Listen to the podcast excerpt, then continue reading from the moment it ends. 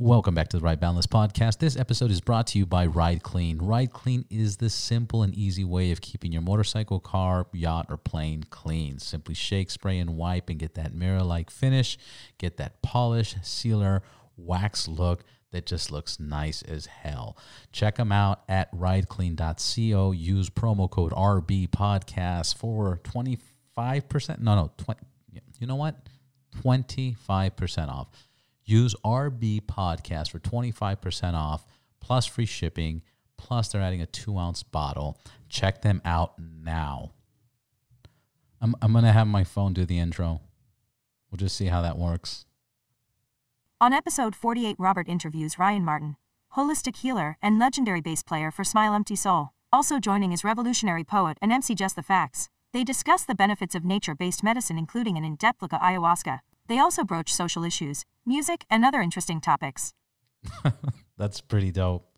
So that that that exactly. That's what we're going to talk about on this episode number 48 with Martin and Jess the Facts. So here we go.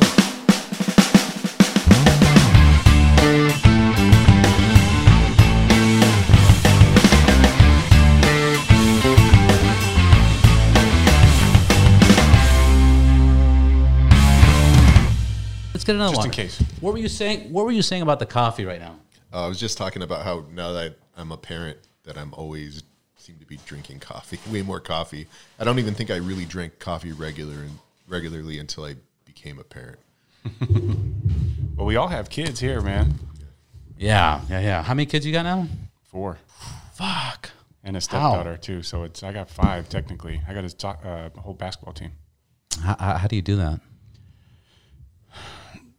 Patience, deep breaths, yoga, Oh man, yeah, Love. deep breaths. love. You gotta you gotta It- love it's, outwardly. It's, it's hard because I, you know recently I was thinking about you know how how many kids you know a family would have back in the days, and and I thought that the reason the only reason it worked is because families were more united. People were living in the same area, and you know you had your auntie, you had your brothers, you had your cousins, all living like in the same neighborhood, and they would help each other out. Mm-hmm. But today it seems like everybody's so separate and so far away that it, it, it's just it's almost impossible to have multiple kids, you know, and then it's so much more expensive. Oh yeah, I feel like you know, especially in generations behind us, uh, you know, families used to live more together. You know, grandparents would live in the house, aunts and uncles, so there'd be like, you know, more people in the house, more kids around. There's always somebody keeping an eye on on everybody. And you could tilt it up. Okay. Um, it's been a while, but uh, yeah, there was always like there was always family around, you know, and I, I guess that's not as as common nowadays. You know, nowadays it's everybody's way more spread out. And, Well, uh, and, and especially like cities like Los Angeles, New York, and Texas, you, you you meet somebody and it's like, where are you from? Oh, my family's from Michigan. Where are you from? My family's from Texas. Oh, and then where's your sister? Oh, my sister's in Miami. You know, it, it's super spread out. So that, that that's what I'm saying. It just seems so crazy. And then Jess sits here and says, I have four kids. Like, how the fuck do you do that? I'm fortunate. I've been with the same woman for, gosh, we've been together since like 2000, maybe 2001 ish, Yeah, and uh, that's awesome. married nine years.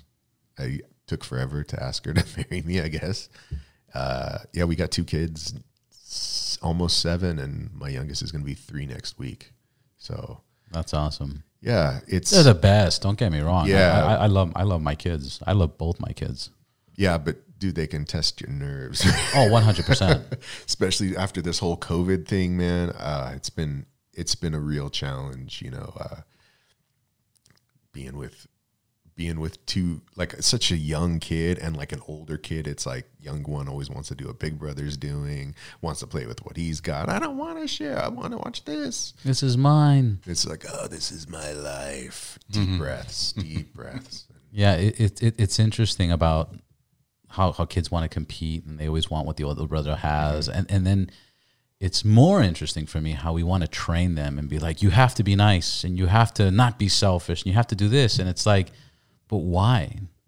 Like I kind of want to raise my I I joke about it, but I'm serious. I, I want my kid to be like I want him to be a little bit of a dick. Mm. You know, because fuck, man, nice people finish last, or they get abused of. Girls take advantage of them.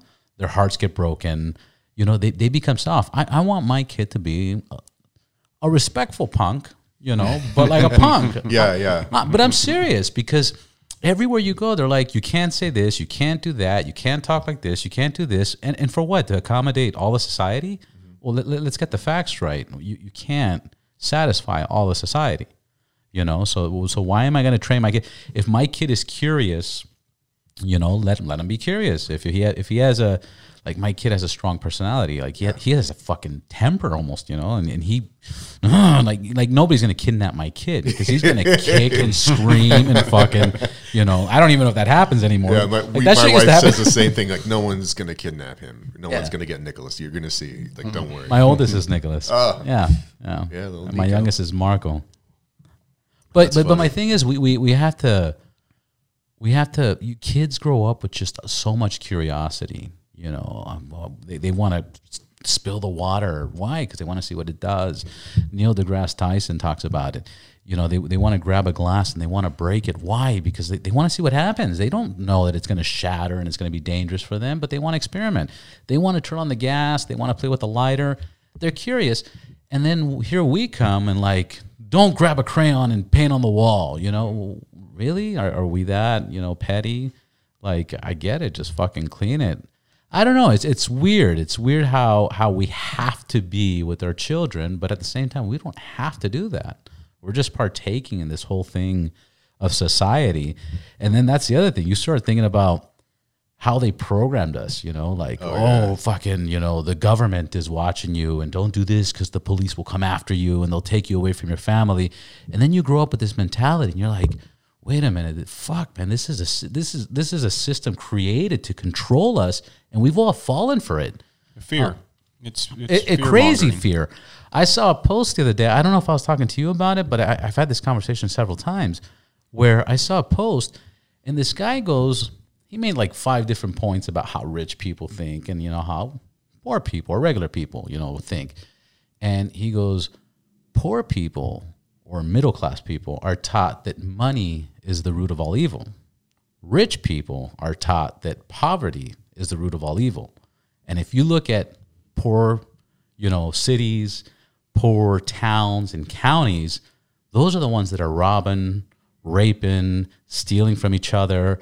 And that's the other thing. Like, think about how much, if anybody steals from anybody, it's really never from a stranger. It's always somebody that knows somebody That's most close to you. yeah. It's usually like a cousin of yours or some shit like that, or, or, or it, I don't know, bro. Just recently, I start bros. Recently, I started thinking about like it's just weird how they've they've really tried to control us, and they fed us this bullshit where we can't trust strangers. And shit, I'll be honest, man. I, I think I trust strangers more than you know people I know sometimes. You know, like I give this example a million times, and I said it on the podcast. If I'm on the 405 and I get a flat tire, I call two, three of my buddies. Hey, man, I got a flat tire. You know, can you help me out? Oh shit, it's uh, it's 4 p.m. Um, on a Wednesday.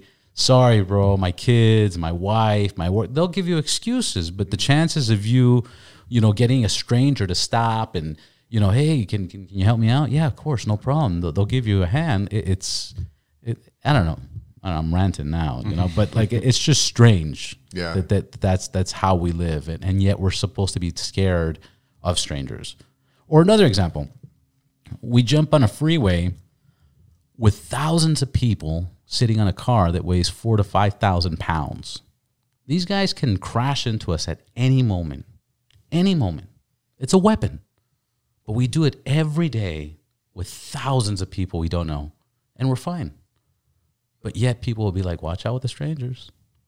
You know what? You, you know what I'm saying? Of course. That makes sense. Well, and that's the you got to wonder. Uh, The the deeper question is: is are people inherently good or are they inherently evil? Or They're good. I mean, let's vote on it. What, what do you think?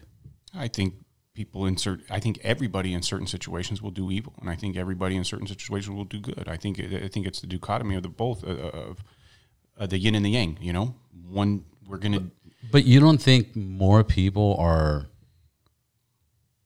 bro? Come on. I think more, people more, more wanna do people are fucking nicer than anything. Yeah. I think people want to do I- right, I- but I- then they're weak in certain situations. But what situations are you talking about? Anything, anything, any, any situation. Somebody's going to Let me tell you something. I- steal I, I, I see If- I see homeless people living in really shitty fucking conditions every day. We live in LA. We Oh, see it yeah, under yeah. every freeway, Every um, you know, um, uh, off ramp. Yeah. They mind their own fucking business. They have a million motives to fucking, you know, break in, rob, take somebody's purse. Let me tell you something. We're soft. We're so fucking soft. Like this is the time to break into people's houses. Sorry, I'm not don't do this anybody, but I'm just saying this is the time to break into people's houses, steal a purse, do this, do that because people don't even know how to act. People freeze, you know, all the time. There's there's always the fight or flight, but then there's always the freeze. You know, mm-hmm. and people freeze more than fight or flight.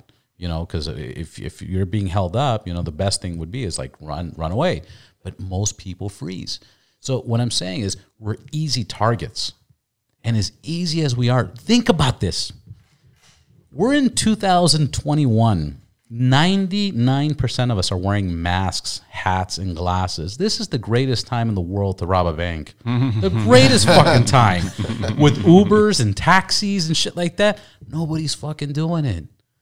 Nobody's doing it. You, you can't. I, I disagree strongly that that you know there's people that are mean. Yes, people are driven. Fuck man, you touch my kid, I'll fuck you up.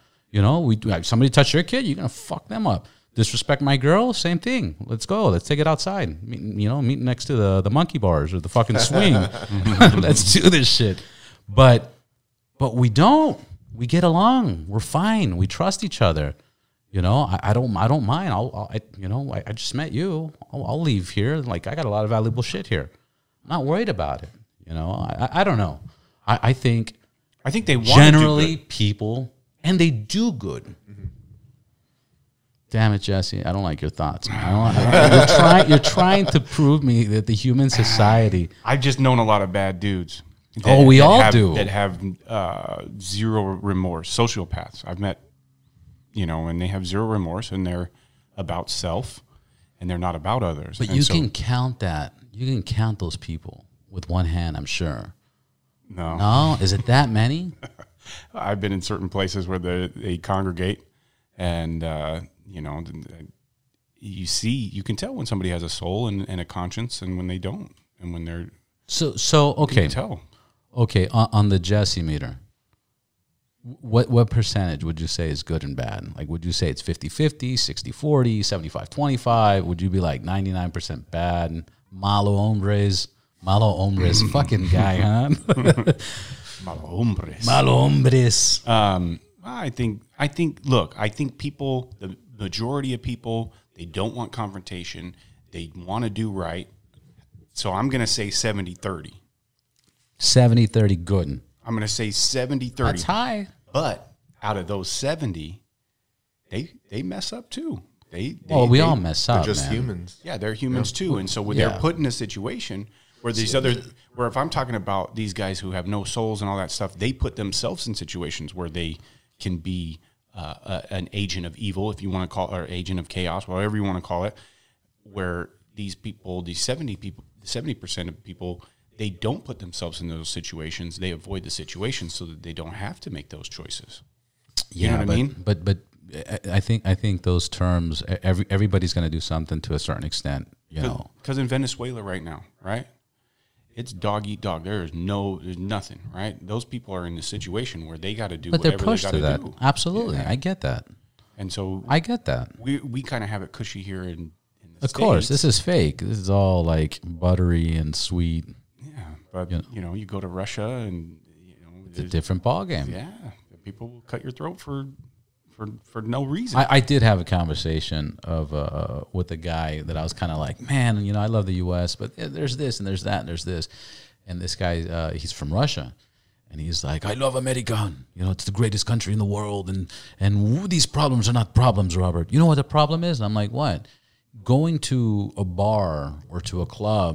And, and because somebody doesn't like you, they'll just kill you right there, like zero, like no no problem, like just fuck this guy, Wrong take him to the back, boom, you know and and it's like normal you know because there's certain people that act higher power than the own government you know? And, and I, I was thinking fuck man i never thought about it that way but that's that's that's true. That does that also has to exist you know? And he, he gave a lot of examples like this. And we were kind of you know going back and forth but at the end i was like no bro you you you're right. That, that's pretty fucking scary. This is amazing that we can freely get out there.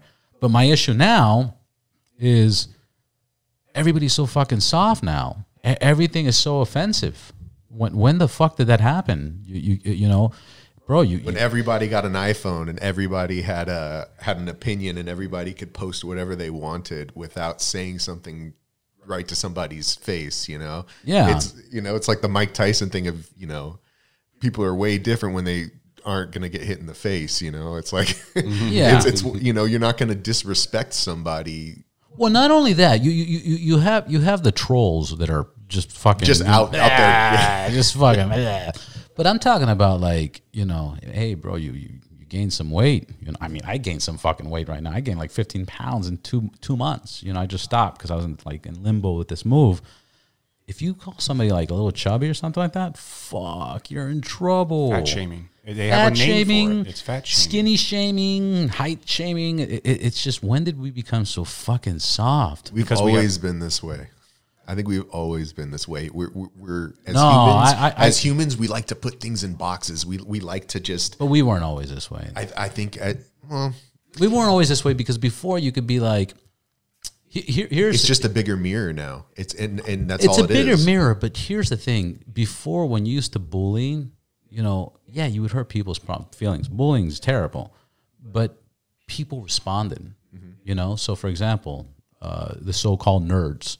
You know, you you would make fun of Bill Gates. Bill Gates got made fun of. Let me tell you that. I'm sure. I'm, I'm, I'm sure. Steve Jobs got fucking bullied. Okay, I'm sure of it. But what did they do? They used that for like, fuck this. You know, I'm I'm gonna fucking create something and change the world. Those are like two guys. No, no, no, no. There, there's many people like Yeah, this. There's yeah. many stories, many successful, many. There's many. Uh, Jeff Bezos, freak, and forget about the ones we know of. There is many people that got bullied in fucking high school, in junior high, and they're doing way better than anybody that bullied them. Period. And that's just a high, you know.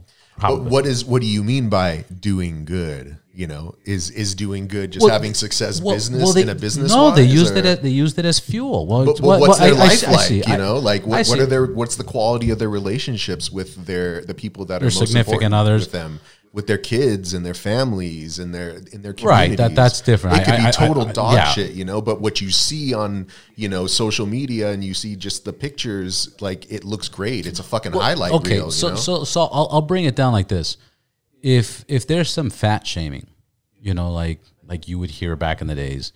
Um, what was that movie? I know it's just a movie, but this this happens. There is a movie where The Rock is all fat in high school, and they fat shamed him. Did you see that one with uh, Kevin Hart? Anyways, he's a big fat kid, and he's in high school, and he's got curly hair, and he just looks ridiculous. Is that right? the one with Ryan Reynolds? The uh, I don't Oh, think dude. Ryan Reynolds, Deadpool, the Deadpool guy. yeah, yeah, you know, he did one. Was he in there? Yeah, he did with like With The Anna Rock? Faris. No, not with The Rock. I'm, No. I'm thinking of this. Um, I guess I'm thinking of a different movie, Yeah, so, which is actually really a funny movie. no. This one was super fucking funny because because that happens, and then Kevin Hart, like you know, he was the athlete, fucking you know, guy at, at the high school, and he goes up to him, he's like, "Are you okay?" Because they took his towel off, and he was fat and little pee pee, and everybody's laughing, you know, in the auditorium, right? And he's like, "Are you okay?" And anyways, they lost like connection for like ten years. And then, uh, and then, you know, the Rock comes back out. He's fucking the Rock. Roy did the fuck Yeah, out. and, and- and Kevin Hart's shit. like, "What the fuck, man? Like, what did you do?" He goes, "Oh, I just worked out every day, nine hours a day for ten years." just fucking. He's like, "Wow," and he's wearing a fanny pack. Anyways, he's like a C, C, CIA agent. Gotcha. In the fucking movie, but my point is, when there's that kind of fat shaming, I'm not, again, bullying fucking sucks. But Yeah. when there's that kind of fat shaming where people are like, you're fat. Fuck this, man. I ain't fucking fat. Like I, I, I've done it with friends. They'll be like, Robert, you gained some weight. I'm like, oh yeah, I bet you I'll lose some fucking weight before you. And all of a sudden, you're hitting it. And you're fucking doing push-ups, and you're working out, and you're like changing your diet because it, it's there's some good to challenging Yeah. people. It's just, I guess, where's the thin line of that's bullying and that's not. I think so. What you're saying is it's a necessity then that that you need those people. Those people are You really need your, your your friends because bro. they If you started motivation. rapping, if you started rapping, and, and you and you and you and you fucking did some whack lines, would you want me to bullshit you and be like, "Yo, bro, I that was sick," or would you want me to be like, "Hey, it was okay"? You know what? But that's, why- like the roots of hip hop is like in, in a battle situation, right? It's right. like- that's why battling exists. But what are we going to start saying? Battling, rap battling is bullying, bro. Could you but it's all in love. That's the that, and that's the whole thing. It's it's It's it's, all- it's to uh, it's to, to help elevate Dude, the artist If and anybody tells anybody, "Hey, you gained some weight," I guarantee you it's with love. I guarantee you it's well, like, yo, but there's that distinction, right? Of Right. like if are you his friend? Are you saying it out of love and you can kind of poke a little bit because you guys have a, a quality of that kind of relationship where you can do that, or is this somebody you don't know and you're going out of the way saying? Dude, you got so fucking fat, and like you know, it's not somebody that you know necessarily. Right, I get, I get that, but same thing. Let's go vice versa. If if I walk up to you and I'm like, man, I saw you like three months ago. You were kind of bigger, bro. You're looking good, man. You're looking ripped. You're gonna feel good. But if I had the same conversation, I say, hey, man, uh, sorry, man. I just noticed you, you, you three months ago you were getting big. You're, you kind of like You're letting yourself go. letting yourself or- go. yeah. Like again, I'm not saying, oh my god, you know, well, that's tough love, and it's iron It's sharpens tough iron. love. But It's- that doesn't sound like more in a in a shaming way, you know. I I, I guess I guess maybe I'm that's where it thinking of is, like the a- shaming, yeah. and like the intention of like you of doing it to to be mean, Right. and to hurt somebody, or in you know that intention of saying it because like we're worried and we like you, you know, Yeah. kind of a thing. And I guess that's there's Here- distinctions. Here's you know? here, here's here's another point. If we're going to talk about weight, and I'm the one that keeps bringing it up, that's the funny part. Obviously, I'm trying to lose some weight. Uh, I, I spoke to a, a friend of mine. He went to uh, the same university I went to, and he, you know we were talking about his girls, and his girls are like 18, like 18, 19 years old, and he's like, Robert, my, my girls are, are big, you know, and I go, well, how do you feel about that? And he goes, you know, I, I, I think they, they have to lose a little weight, and it's not because of the weight. It's because it, it's the question is, are you healthy or are you not healthy?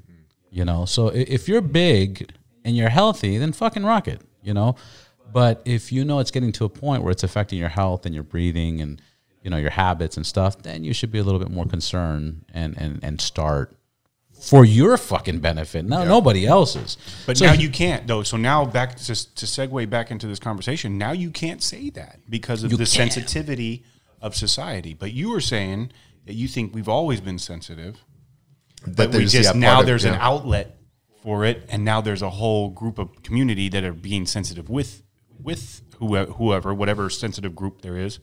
And so now that there's a bigger voice or a bigger platform, It's, uh, since the internet, you know, it's like you find the others. You know, how many kids growing up, like when we were young, were into weird, like kind of niche things and they didn't really have a community. Now it's like you go online and you find, like, wow, this guy's into paper mache cars just like I am. And there's 30,000 other people who are doing this. And you get to meet people just like you that was something that was non-existent, you know, and I think that that that that part is great, you know, people finding other people just like them, which you know helps kind of helps with that that feeling of like right being singled out or- yeah, you know, and But- unfortunately, but, but also to talk about how we were raised. Uh, I did I did a podcast with Roland Sands, and he's a bike builder. He does custom leathers. The guy, the guy's pretty legend. I sat down with him, and as I'm sitting down with him, same age. He's our same age, same group, same everything. And uh, he's like, "Yeah, people did get softer nowadays." And and he, he's he's he's a redhead. He's a fucking redhead. He's a ginger. He goes, Robert, you know what it was to be ginger and, and grow up in the 80s? yeah, oh yeah, You had to fucking mm-hmm. learn your mama jokes. You know, you had to learn how to like rebuttal somebody. that you know, Problem Child movie didn't help shit at all. At all. Part one and two, Yeah. fucking Nor Chucky. poor- oh man, those poor gingers. nor Chucky. But but you, but you but you but you had to become stronger. You had to find a way of defending yourself. You had to find a way to counterattack. You had to find a way to come out with a better response. so you're saying society is coddling our youth now. Yeah. and giving them a, a pillow instead of landing on the on the Instead of a belt. to get yeah. A chancleta, you know, a slipper. yeah chancla. Um, yeah so so so what is our responsibility? That's my question is what is our responsibility? Should we keep these kids tough or should we coddle them? I mean I I talk tough with my kids. I tell my kids what I think.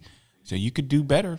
You could do better but I, I come from a place of love instead of a place from hate, and that's I Right, think that's a two different. right, I mean, that's right. a different teaching out of love. I mean, as I mean, to teaching out parents- of shame or teaching out Right. of like anger. You know, it's yeah, especially for kids. No, you like got that. you got to communicate. Like like like let, That's the let, key. let's let let's let's let's get one story one one thing straight.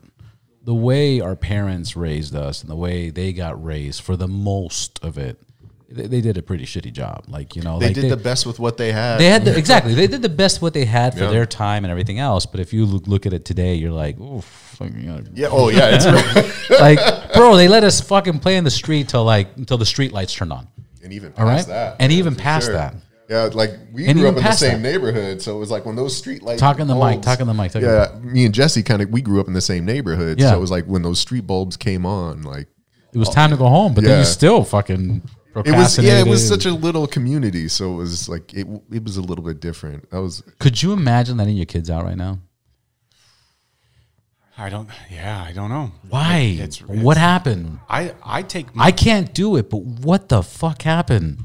If if the three of us right now were like 12, 13 years old, we'd be on the fucking I don't know, we'd be stealing somebody's BMXs, switching tires, playing around, jumping on the roofs, go daring each other, jump oh, off this roof into the pool. Yeah, Like having fun, you know, playing with fucking going to the ice cream truck and buying like snapper dangerous fucking things. Uh, bro. playing with snakes. We used to catch snakes in the. Oh the hell yeah! snakes Or and frogs and, and- shit, man. I got warts one time from fucking playing with frogs in Miami and stuff because there were so many. Yo, one time, me and like uh, like a couple of like the neighbors. I was with Paul. Paul Bauer, Yeah, yeah. yeah, and we were we were like way like by, behind Stonegate, and we were like walking along the wash, and then we came up to like this area like we're under where that Rat Bones Bridge was. Yeah, yeah, and there was this hole like somebody had dug like a like a six by like three foot hole, like a perfect square, and there was just a shotgun and a and a and a shovel in there, and we all saw him. We were like, "Let's get the fuck out of here!" and we bounced. So it was like that was the kind of stuff we were finding like behind the housing track that we grew up in. Dude, you hundred percent. But now we don't let our kids go out alone. Talk close to the mic. Yeah, yeah, and, and, and no way. We're afraid, but it's fear. We're super. But right? why? What?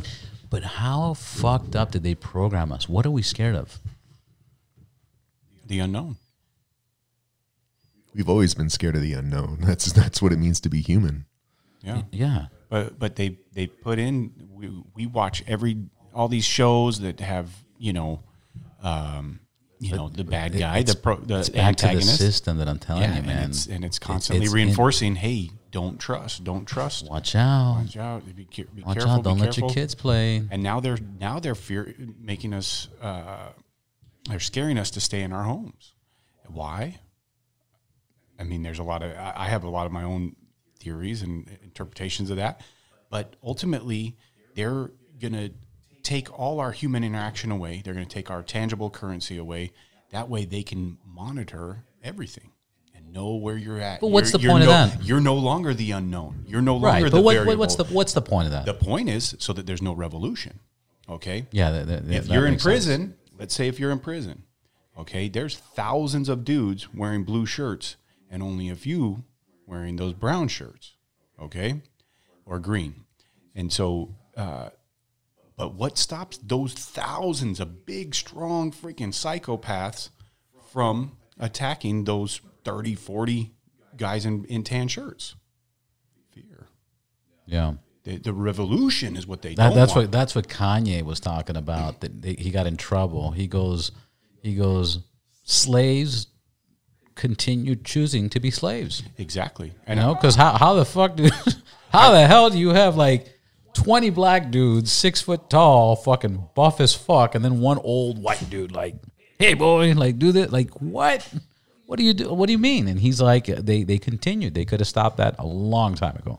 Absolutely. But that fear or that and that's what they uh, you know uh, and and that's and that's what I think ultimately that's my opinion okay I don't you know I don't Yeah. force my opinions on anybody but ultimately the Nobody's rich one listening. the rich 1% they they and the people who really control the government the big pharma the big oil the you know the the, the alcohol tobacco you know these big entities Pharmaceutical. yeah yeah big pharma they they they control everything and the banks don't forget the rothschilds and, and the rockefellers and and they own 87% of the world's wealth Okay, so now you have all these these moving towards digital currency, and they're going to be able to get their little percentage. MoneyGram, you know, just like how MoneyGram XRP bought MoneyGram, and they're going to every trans- XRP bought MoneyGram. yeah, and so they're going to have these little know that. transactions. Every transaction that you make is one going to be documented, taxed, two, and three, uh, it's going to be a little percentage, a little a little service fee. Yeah. And now the rich get richer, and the poor still don't revolt against the against the bully, right? If if that, if there's any bully in, in, in our society, it's those that are brainwashing. It's those that are are are keeping people from succeeding wealth in, in wealth because why? That's their power.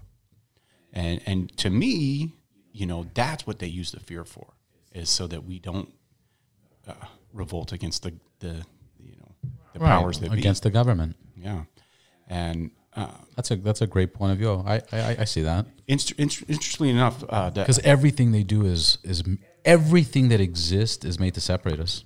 Yeah. You know, E- even gangs. Oh, you're blue. I'm red. Oh, you're purple. Oh, fuck that. I'm, I'm rainbow. Like you know, it, it's just Democrat, Republican, that doesn't right. Democrat, matter. Republican, matter at the end of the L.A. Oh, you, you live what, what part of the valley do you live in? Oh man, know, like- yeah, exactly.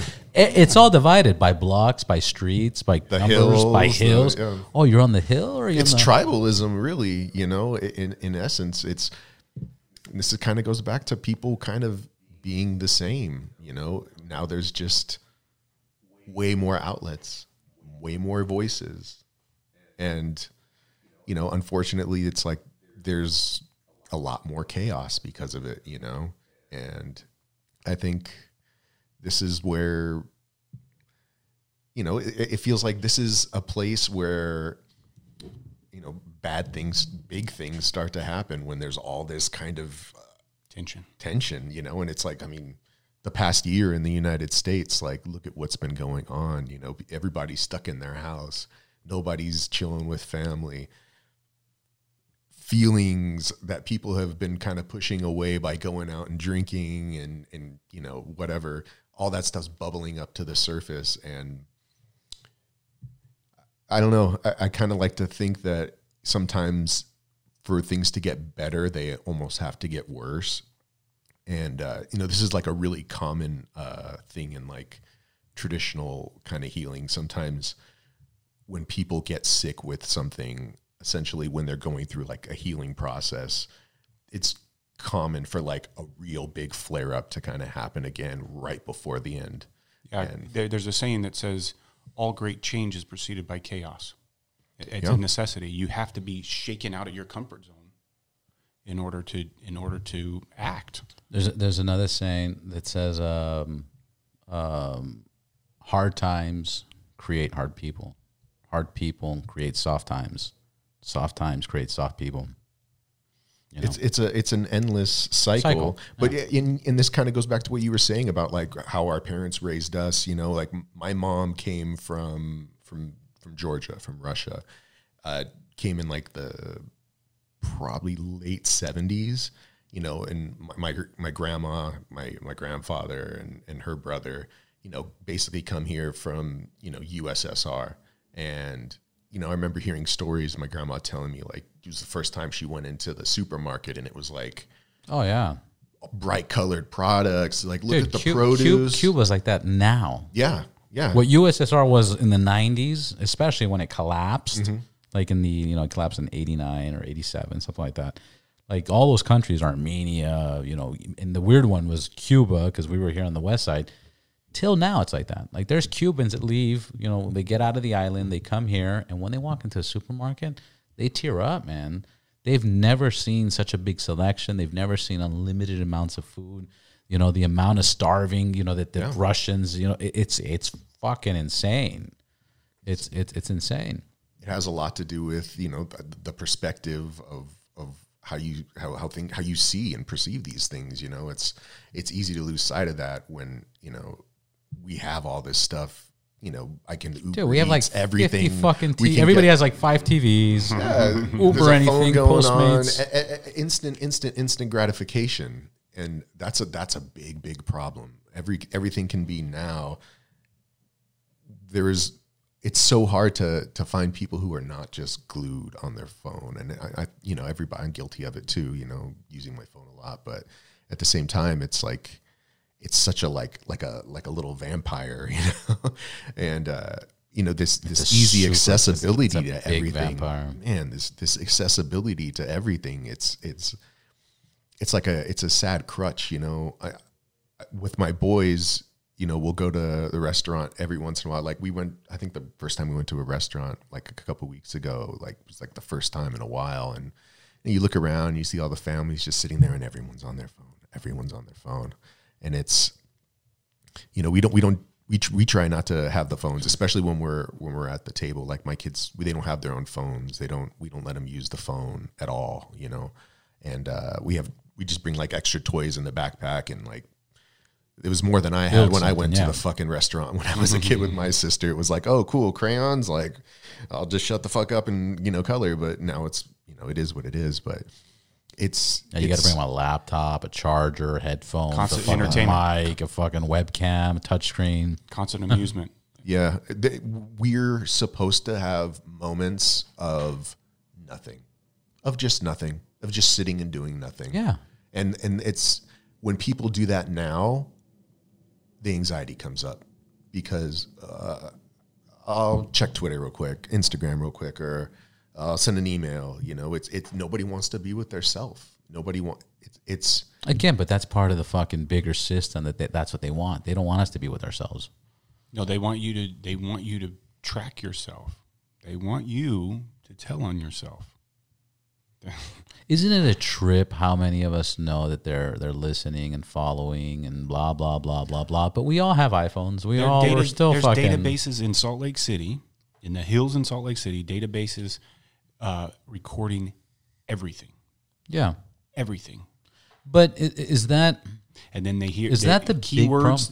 yeah. Keywords pop up, and then they go to those. They go and say, "Where is this signal like coming from?" explosion, Yeah, whatever. missile, yeah. spaceship, I got a thanks. Mars? We're flagging this podcast right now. Yeah. Yeah, I you know that's honestly Farts. the other day. Look, I on on Instagram. Diarrhea. I'm not on Instagram a lot. I'm not on Instagram a lot, but the other day I put up a post. I reposted somebody's alien post, right, and it showed just a little video of of three uh, planes breaking apart, three air, air, air spacecrafts, right. I put it up. Guess what? 15 minutes later, I got a it, I got a notification saying this is false information, and then so anybody who went to go look at my thing, it just said this is false information, yeah, and so they're censoring that stuff. of course. within 15 minutes. I'm nobody. I'm I'm nobody at the end of the day. right, But But it- it's the felt it information was necessary to Yeah, yeah. censor Put a disclaimer on your post. and yeah. said it was false information and took the post. Do you know who's uh, making their own social media platform? who's that? Trump. I'll they kicked that them off the list of Facebook. Things I don't give a fuck about. because they kicked him off Facebook, they kicked him off Twitter. He's like, "Fuck, I can't say whatever the fuck I want." So he's creating his own fucking social media. But my point But is, he- they but- censor and they control everything. But he Forget won't what let- he's done. He's done a billion fucking things wrong. Yeah. I get that. But but it's it's in it, you know it's crazy that even the most powerful people they're, they're still like, nope, Mr. President, nope. Yeah, and it's those bigger powers that it's those it's those bigger powers. The military, it's it's bigger. It's bigger than the, those governments. Those guys are just puppets, you know. And Oh, do you- 100%. And do you really think that? Let's say Trump creates his own thing. Do you really think that he will let other people say what they want to say, knowing that there's censorship coming from Oh, his angle? probably yeah. you know, and so it's just it's all It's not. It's never ending. yeah, it's all it's all I, I, I preference and I think this is a good time for you guys to introduce yourselves. Who are you? Where can we find you? And what do you do? Oh, okay.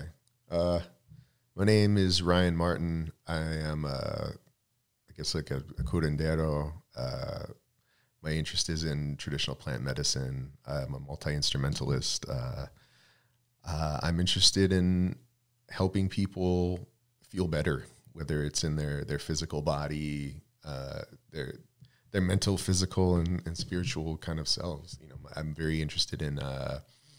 So is that like uh, ayahuasca, yeah, DMTs? Yeah, I'm I'm interested in, in traditional plant medicine. Very interested in in in the the power of the transformational power of of those kind of uh, these kind of healing medicines, and how long they've been used for, gosh, for millennia. You know, uh, unfortunately, because of the the drug war, you know, so much of this stuff has been not studied and been demonized, and you know, over the past really the past ten years, but especially the last five years, there's been a lot of resurgence and interest in these kinds of traditional medicines, especially in you know in ceremonial context, but also in the kind of Western scientific model. You know, with like Roland Griffiths' work at uh, at John Hopkins University with psilocybin, and I mean that that that work and his work with MAPS and uh, and uh, and end of end of life uh, studies it's uh, it's really really fascinating stuff and it's almost it's i feel like it's really giving a, a new kind of like view and like legitimizing this kind of uh, this kind of stuff that people have been doing and have been shamed for so so to speak Yeah, for so long. yeah and uh, so yeah i've been working with i mean really working with plant medicines for about 20 years Wow, that's been a uh, minute.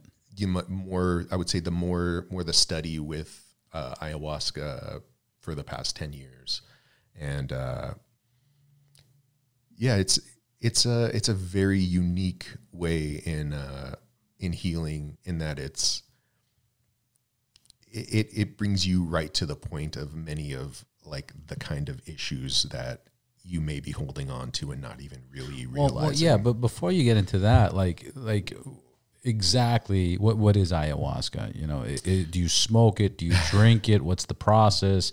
What, where, where's the origins? You know, because I've heard about it like in the Amazons. Yeah. and I and I think it's it's given as a tea or you know as a drink or something. But Yeah. let, let, let, let's let's break that down Sure. because it's always something I've been curious about. Sure. Ayahuasca is a traditional plant medicine from the uh, Amazonian basin. It's a con- it can be made with many plants, but the two main ingredients are um, a vine called uh, ayahuasca. It's also called ayahuasca, and then uh, a leaf called chacruna. And uh, ayahuasca contains beta carboline molecules, which are an MAOI, and the chacruna leaf contains dimethyltryptamine or DMT. Uh, when these two plants are boiled down for about uh, two days, they produce like a very viscous, thick, sludgy type of uh, decoction. Oh, it's sluggish. I always thought it was like just water, like It's tea. no good ayahuasca is not like water, in in my opinion. Usually, the the the best quality ayahuasca, it's a little bit sweet, and uh, I've been fortunate enough to to have good quality ayahuasca. I've, I've drinking some pretty rancid brews, but uh, most of the time, the the medicine I work with has like a, a very sweetness to it. Um, and in the Amazonian basin, it'll be used uh, mainly by traditional healers. In from what I understand, the way it's been more used in the in the past is as a diagnostic tool for the curandero or the shaman to curandero. yeah curandero, curandero is which a, is like also sha- shaman. yeah it, yeah it, Or is it different? it, the, the, the names have Do they get along, or like uh, there's like a it's very different shaman, like, connotations. oh. I don't even like the word shaman. It it it, in, it infers some sort of like spiritual kind of superiority, which I'm I'm not really a big fan of. So, um, I I, I you know there's a a, a healer named uh, Javier Regre- Regrelo. I feel like I just butchered his last name. He was a, he's a friend. Uh, he was a teacher of a friend of mine who actually just passed away, and he was the one who just coined the term plant medicine person, and that's what I, I like that that term more. That's nicer. But, uh, intimidating. Plant person. Yeah, I like I like the plants, uh, plant plant medicines. But um, yeah, you know, these plants have been used for for thousands of years. You know, ayahuasca. There's also a medicine called uh, huachuma or San Pedro, which is a, a cactus. Which is, you know, you could probably walk down the street and find it. It's a very common columnar uh, cactus that has been used for thousands of years. It, it might is it might actually be the safest of the uh, quote unquote like psychedelic plants um, has the longest documented history of usage. There's uh, amazing artwork carvings uh, in the temples of Chavin in, in uh, Peru depicting these deities holding San Pedro cactuses. And uh, it's these traditions, you know, are, are held in with a lot of reverence and I and, and respect because these medicines are incredibly powerful, and I think they should be used with a great deal of respect, also with people who have experience in serving this kind of medicine and, and know how to how, how to help guide the experience because it can definitely be very overwhelming even for people who have a tremendous amount of experience it can still be very harrowing at times and uh, I, I link that i link in uh, Excuse me. like to liken the the experience to you know very much like a, a yin and yang experience you know it's not always pleasant and it's not necessarily fun. And if somebody sat in an ayahuasca ceremony you know after a weekend they would probably say yeah that wasn't like a party. It wasn't a uh, definitely wasn't like some sort of drug fueled kind of shenanigans or something like that. You know it's basically people coming together for the common for a common reason of healing and making the agreement that we're going to sit here and we're going to feel whatever comes up if we feel like we have to uh, purge which is very common with ayahuasca it's a it's I, I hear that. it's a it's What- a what's the reason for that? it's that? a purgative the uh the beta because because because originally, and- correct me if I'm wrong, but just just to get a better understanding, uh, what I heard is you, you should probably fast for three days. I don't think that's necessary. Actually, I think Really? that's uh, I think that's probably really bad information because the the experience can be uh,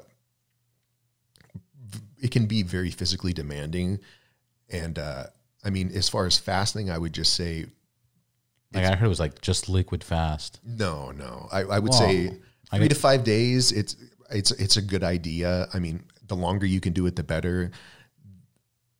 The in the tradition that that I was kind of trained in, you want to remove things that are overly stimulating, especially if you're really, really new to this kind of medicine.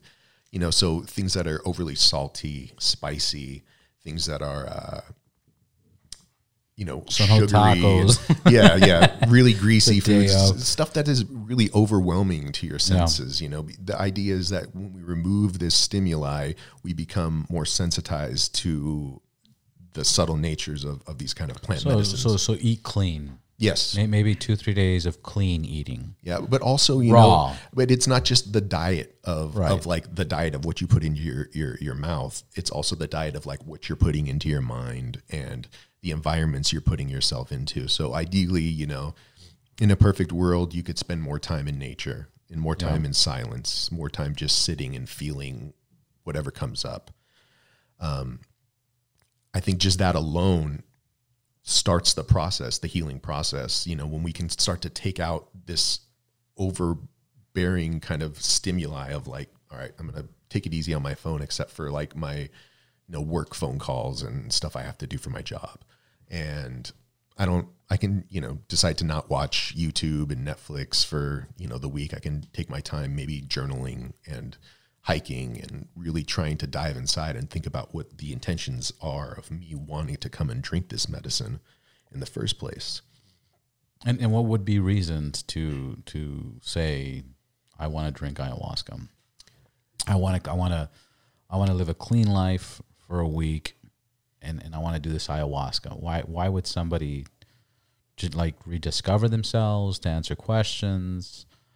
Um, I mean, what, what are all of the above? I mean, Yeah, I would say definitely all. who would you above. recommend this to? Age group, woman, female. I would say male. I don't know. adult, you know, somebody over the age of 18, somebody who's, you know, even in, it's, you know, we come from a Western kind of background. I come from a Western background. So, you know, I, even though in places like, uh, in, in the Amazon, there's, you know, children as young as like three years old will drink this medicine.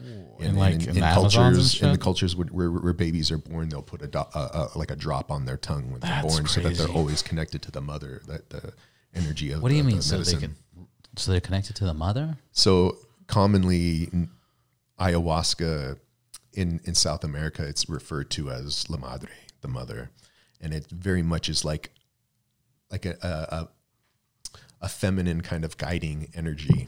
And I've I've act, I've experienced this myself, and I, I for me it feels more like a like a like an older grandmother type of energy. But I've definitely felt the the masculine side of the medicine, and I think it's because there is a nature. There's like a marriage of these two plants that one has a more masculine kind of uh, uh, essence, and one has a more feminine essence. Uh, and you know, it's like a union of these two plants. And when you when you can drink this medicine, it's especially when it's you know in a focused ceremonial setting. You know, there's something really magical that happens, and it brings you closer to yourself. It helps you to know yourself, to know your to know the parts of yourself that you may not necessarily be proud of the Yeah. part of the parts of yourself that you know you've kind of hidden away trauma sadness depression the things we kind of hide behind you know we're all human every if you've grown up So it, it kind of brings those things that, that you're hiding out and makes you kind of face it. yeah in a way yeah i would say that's, that's So so what what would be like um what would be like a like I'm I'm sure you have multiple, but what would be a good success story? Like, you know, this dude was down, his wife left him, he was kind of lost, he was a lost soul, you know, literally. Like, I guess i've met people literally. who were you know recovering from uh excuse me. no no problem. uh, people recovering, you know, recovering addicts who have dramatic like shifts in basically like the course of their lives, who are basically like living in the street, making really bad choices, and are you know pretty successful, healthy people. People who are going through depression. They're they're showing. Uh, there's been a study. But what, what, what do you mean people making bad decisions living on the street? then they do ayahuasca and they stop? Like, what, what do you mean? That's Yeah. a perspective change. Is that what you're saying? Yes, Got it. a, a big shift in perspective of seeing the things that are the most important to you, but also I find this medicine to be uh, very powerful for, in my opinion, of forgiveness. This is a, a, very powerful medicine of forgiveness, of letting go of control, and seeing that like, and and and especially of gratitude. These these I, these are themes that seem to come up in every single session I've ever been in, of realizing the things that you know I have in my life, and I and I see this with with countless people too. The things that they have in their life, the people they have in their life, the things that are the most important in their life. To see how blessed they are to have those people, to see you know that to understand like I have breath in my lungs, my heart is beating, I have I have a life, I have opportunity. You know, sometimes people just get so down, get stuck in cycles of of uh, making their life not even just just like just stuck in cycles of like bad of of unhealthy behavior, but like are progressively making themselves worse, and you know trying to trying to change something, getting stuck all the time, and so, and this is a it's almost like hitting like alt control delete for for like, like a your, reset. yeah, and, and like a, like a reset of Programming. of, the, of yeah of like your spirit in a way, you know, and uh, I've been really fortunate enough to find this medicine, and it's completely changed my life. When I when I first drank ayahuasca ten years ago, I was suffering from like uh, definitely depression. I had some like uh, digestive kind of stuff going on, and after like three weeks in the jungle of just I ate like fish, rice, and vegetables, and like that was pretty much it. Like little bits of fruit here and there, and uh, basically ceremony every other day, uh, drinking ayahuasca, and combined with uh, certain plants that are you know specifically kind of prescribed by the the curandera that I worked with, and uh, I came back like, gosh, I haven't had like a anxiety attack. That was 2011 How, you were there for what, three weeks, you said? for three weeks. Yeah. How many times in those three weeks did you do ayahuasca? eight times.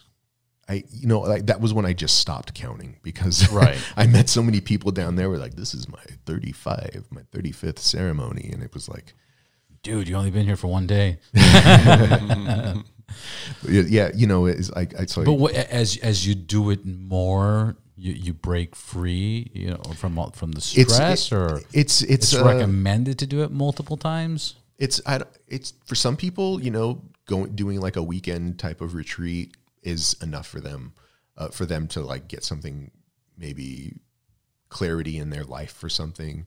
Maybe they have uh, maybe they have some depression that's linked to uh, like a poor diet. Like this is, and this is kind of like what's interesting is that so many people ha- eat such a poor, low quality, like it, it's nutrient cheap. deficient diet that That's cheap. that when you prepare for ceremony and you're like okay well i'll just eat organic for the two weeks you know you start eating organic healthy food and you're eating good quality meat and you know you start getting on a regular sleeping schedule and then you follow that up after two weeks with a couple ceremonies of ayahuasca it's like wow i feel great you know and it's It's like no Well, you- shit, you've been- bro. You've yeah. been eating fucking. You've been eating real, actual food, Yeah. not food products, something fresh and real. And now, you know, and you've come to this this place and for ceremony, and and now you've gone through these experiences and learned about yourself, and you know, that that purging process. It isn't usually.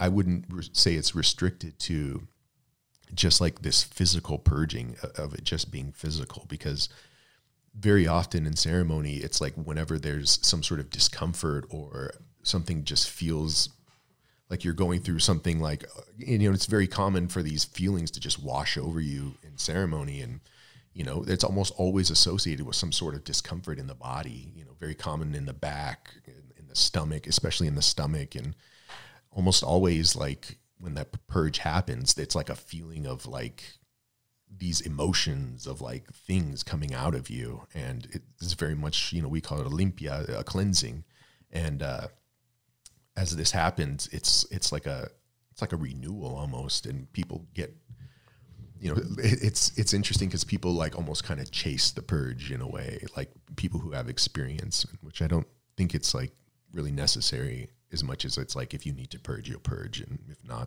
that's okay too but um And that's a trip. My my my buddy did it, and uh, he was telling me, you know, he was the one that mentioned to me about the whole fasting that he fasted. And He's done it like four or five times, and he says there's the purging, and uh, the way he describes it is he'll go in there with his mind, you know, like. Like, what am I gonna do? Like, do I do this opportunity? Do I do that? Do I continue this? Do I stop that? Whatever. And when he gets into that, you know, I, I don't know at what phase, but once he drinks it and once he's in that moment that he's actually, I, I don't know if you want to say tripping or just like, you know, different stage of- of life, he's like, Robert, it, it feels like you leave your body and you're in like in the- solar system, the galaxy, the universe, and you just look down at yourself and you're just like, this is, this is, this is what you're going to do. And this is how you're going to handle this. And, and and all these questions of confusion just all of a sudden just become very clear on what you're going to do. And that's how he describes like the ayahuasca and this is why he's he's pro ayahuasca hmm. you know? No that's that's it's a very common kind of uh is that like a normal trip or? there's no normal with ayahuasca. There's like what's the crazy has, has anybody died trying out ayahuasca? There no. I'm gonna I, i'm gonna and, but there's a, there's like little like asterisks to this. There have been deaths around the use of ayahuasca but almost always there in there's other outside like somebody saying i feel free and he jumps off a waterfall or something yeah or walks into a lake and drowns or walks in yeah uh, you know, uh, goes off into the forest by themselves and, you know, uh, shivers, but then comes back. Or um, there was, I, I, an outside yeah, force. you know, whether it be, you know, uh, other medicines that are combined with ayahuasca. And this is another part of like why it's a good idea to to keep a cleaner diet before there are certain or have a curandero yeah, well, I mean, and they should they should know this too. And usually, the people who are doing this work that are experienced will also let those people know that there are contraindications uh, to using this this medicine, like certain medicines that are definitely contraindicated, which would be like your SSRI antidepressants, and um, if you're on any other types of like, But I mean that, that, that that's like a bunch of shit. Like there's people that do cocaine and they fucking you know they, they just get loud and crazy and, and hyper and aggressive. And then there's other people that do cocaine and they want to jump on a you know off a ledge. You know, it's like you you don't, you don't know how they're gonna act, but I guess that's where and that that's why you know we we try and you know we set the tone for that you know before before anything happens. It's uh, you know, people come into the ceremony usually prepared. They've had the information. They've been, you know, preparing for a number of days and they come, they sit and they understand that like, you know, okay, this is a, a real like serious kind of uh, environment I'm in. No one's here joking around. There's not like a bunch of lights and TVs this isn't a, a, party atmosphere. You know, people are coming here like there's, uh, this ain't Molly. Yeah, no, and, and there's Avalon. you know, people are coming. You know, there's and it can be you know not just like spiritual seekers, people with you know trauma, people with I, have drank with you know soldiers uh, who have like serious trauma. I've drank with like people who are, um, you know, cancer survivors, people who are who are who are uh, on death's door, people who are just like they're at the end of their life and are looking to help to find balance in their lives or are looking to to find peace. And in my opinion, this this kind of way, it's not for everybody, uh, but it's it's a medicine of forgiveness. It's a medicine of of acceptance and peace.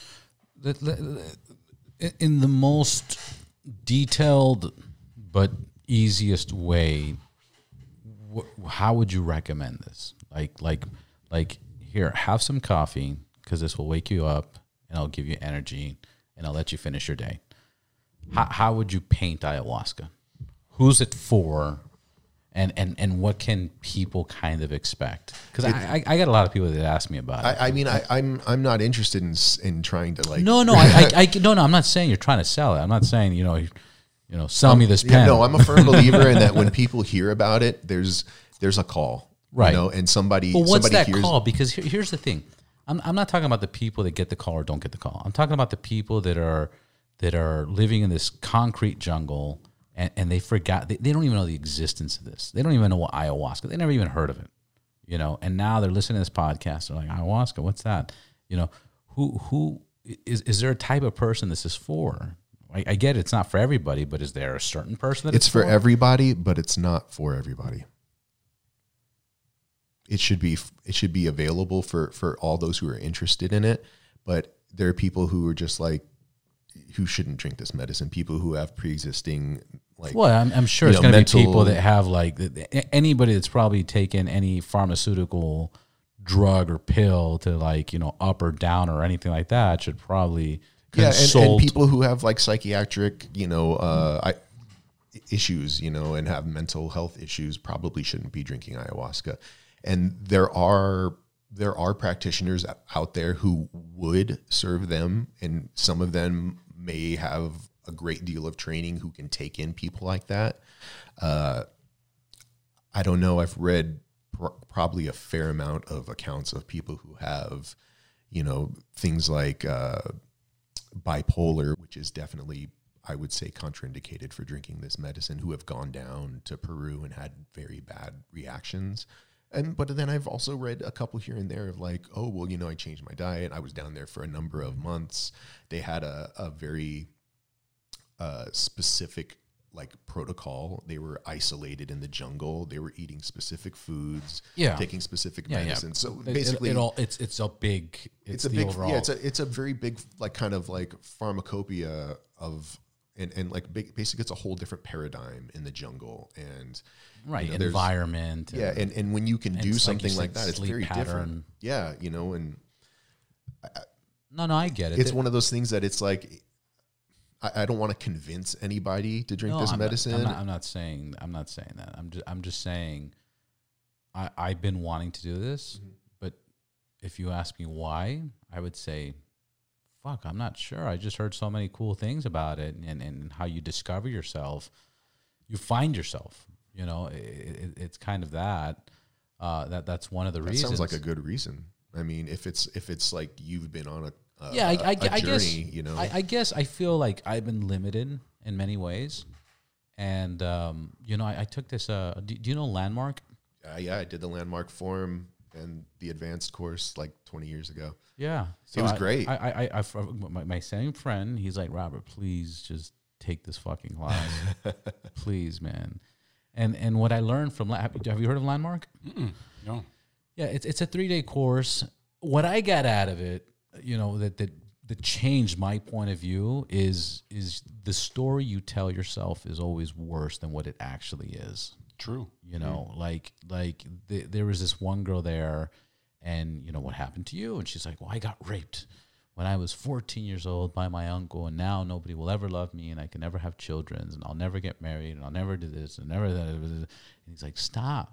That that's that's the story you're telling yourself. Like, And then it'll come to true. It'll come. and and to now she's 28 years old and repeating this. Nobody It's will love me. Crystallized within her. it's yeah. one hundred percent, and and and they teach you that they teach you that the story you tell yourself is always worse. Like why did, why why are people bad? No, no, bro. Seventy percent are bad because this happened to me and that happened to me and that happened to me, and that becomes a pattern. And they kind of teach you to break that, and then they want you to focus on the now moment. Okay, because because what you did and who you were does not identify who you are today. You are you and you have the option to do whatever, no matter what what your history was or, or anything else. And, and and it's it's a cool class. The problem it's not a cool class. It's a great class. The problem with is with that is is that once you're done, you forget it. You know, because you have to practice remembering that. You know, the story I'm telling myself. I got to live in the now moment. I got to live in the present moment. You know, and and then all of a sudden, you know, stress starts going and and, and it builds up and now you're you're back into the pattern of why you even took the landmark class. A- anyways, I'm kind of ranting on that, but um, where was I going with this? You were ranting. I, I was totally ranting. Take landmark. Uh, this podcast is brought to you by Because your friend uh, was telling you about, you know, he's the one who. Uh, Yeah, he was telling me to, to Seth. He's you know he's the one that was telling me to do it, and he's done the ayahuasca many times, and he just does ayahuasca. The few times that he's done it is just because he he he has to do business decisions and life changing decisions, and it's the only way that he can get a clear head. Wow, I got off track on that one. yeah, yeah, that's a, it's a. It's really a place of uh, coming from. Uh, I think. It's like we're really lucky that it's like somebody can can have those kind of experiences. Like traditionally, this medicine and talk was- about it. Yeah, traditionally, I mean, this medicine's found its way out of the jungle, especially I would say over the last twenty years. What's the difference between ayahuasca and DMT? DMT is You smoke that. You don't DMT that, right? is jerking off to a Pornhub video. Ayahuasca is making Being love to Oh. somebody who you deeply care about and cares about you. That's what I would liken it to. Ayahuasca, I'm sorry, uh, DMT is like a 15 minute just fireworks show. In my opinion, some people are gonna like totally disagree with me and be like, "No, it's totally enlightening." And you know, I, I've I've, I've smoked free freebase DMT a couple times, and it was always just like I see like this kind of essence of of ayahuasca a little bit with it, but it's it's more just I don't know. I just I didn't get much out of it. I didn't get anything that like was that like stuck with me. Not like the first time that I drank ayahuasca. That was just you know there was nothing like like that. Or, or every other time I've drank ayahuasca, it seems I like the way you put it. DMT is like jerking off, or fucking ayahuasca is making love to like and there's a you know, and I and I and I, I do really believe that. angel. like, how do you compare jerking off to having sex with an angel? Yeah. And the way he said it, the tone, he's like, DMT's jerking off in ayahuasca. You can tell I've thought about this before, on, right? I forgot. We got the sounds. Ayahuasca is oh, so Jesus. soothing. I don't use those enough. Jess, the reason he's here is because we were talking about ayahuasca. Why do you want to do ayahuasca? Look, I'm What do you know about it? I'm a vulnerable human. And what, do you, what do you have to ask him? No, well, look, I'm a vulnerable human, and uh, and I have my issues with with life, just like anybody else does, and and I need a. There's always remedies and and different angles of of uh, perspective and tackling them problems and and finding solutions and you know when you're talking about holistic medicine and you're talking about um, you know on, another on a on a side note, you know, uh, my girl's grandma had lupus and she went to Mexico and and in, nothing was working here in, in the U.S. But when she went to Mexico and and went the holistic route, she was healed. And and so, what is life? What is? What, wait, I don't want to get too deep. Here we but, go. But, what, but what is what what is our life? Oh wait, not that one. Oh fuck, dude! That's the wrong one. I'm sorry. Hold on. There we go. Oh, there we go. but, but but when you're saying when you're saying like what are we here for what are we here for um it, it is to have peace it is to have love it is to experience solutions over problems and so for me I've, I've never done ayahuasca but when i do it um it will be for self-healing self-reflection and and and then hopefully some sort of projection will come from it. Some some sort we're all hurling in space and and when you hit a certain rock if you're if you're a comet you hit a certain rock it changes your trajectory. And and that's what i think i will experience. I think i will i will be able to have that moment of clarity that moment of aha or as well as all this other stuff that I was concerned about is is ir- irrational, or irresponsible. I need to just sim- simplify, and I think that's what I think that's what I would will will take from it, and that's the reason. The, the reasons why I think I, I I will I will have a good experience is probably what I will take from it, and and that's and so you you, you don't fear the unknown, you tackle the unknown, and and and that's one thing I'm I'm willing to take that risk for for sure, absolutely. That, that's a that's a great reason to fucking do it. As you were talking about, you know, where we're flying like you know space and shit. Yeah. Joe Rogan had had a quote, or he said it, or he was quoting somebody. I don't know exactly, but it was interesting. He was saying, um, "We're we're bones, we're we're blood and bones with skin that's s- being you know held up by who knows what, and we're on a rock flying through the universe at crazy speeds, at crazy speeds in a solar system. And, and you heard about the solar system now. It, it doesn't just go round and round. It, it, it's it's it's moving. Yeah, You know, Flying through we're, we're infinite, flying through- infinite, yeah. infinite. And, and, and it's just funny because you know we, we get into these ruts or we get into these depressions or we get into these things that I guess that's where ayahuasca kind of breaks you free from all that stuff. But anyways, I don't want to. well, but, but me too. I feel like I'm as a as a as a writer. I'm somebody who writes every day, and I feel, Who are you, Jess? Well- Just for the listeners, so they, so they know where they can find you, who you are, and what you do. Well, I'm irrelevant at the end of the day. No, but my name is Jess the Facts, and uh, I'm a Jess the Facts. I'm a uh, an artist, a, a, an author, and you know, a, an all around good guy.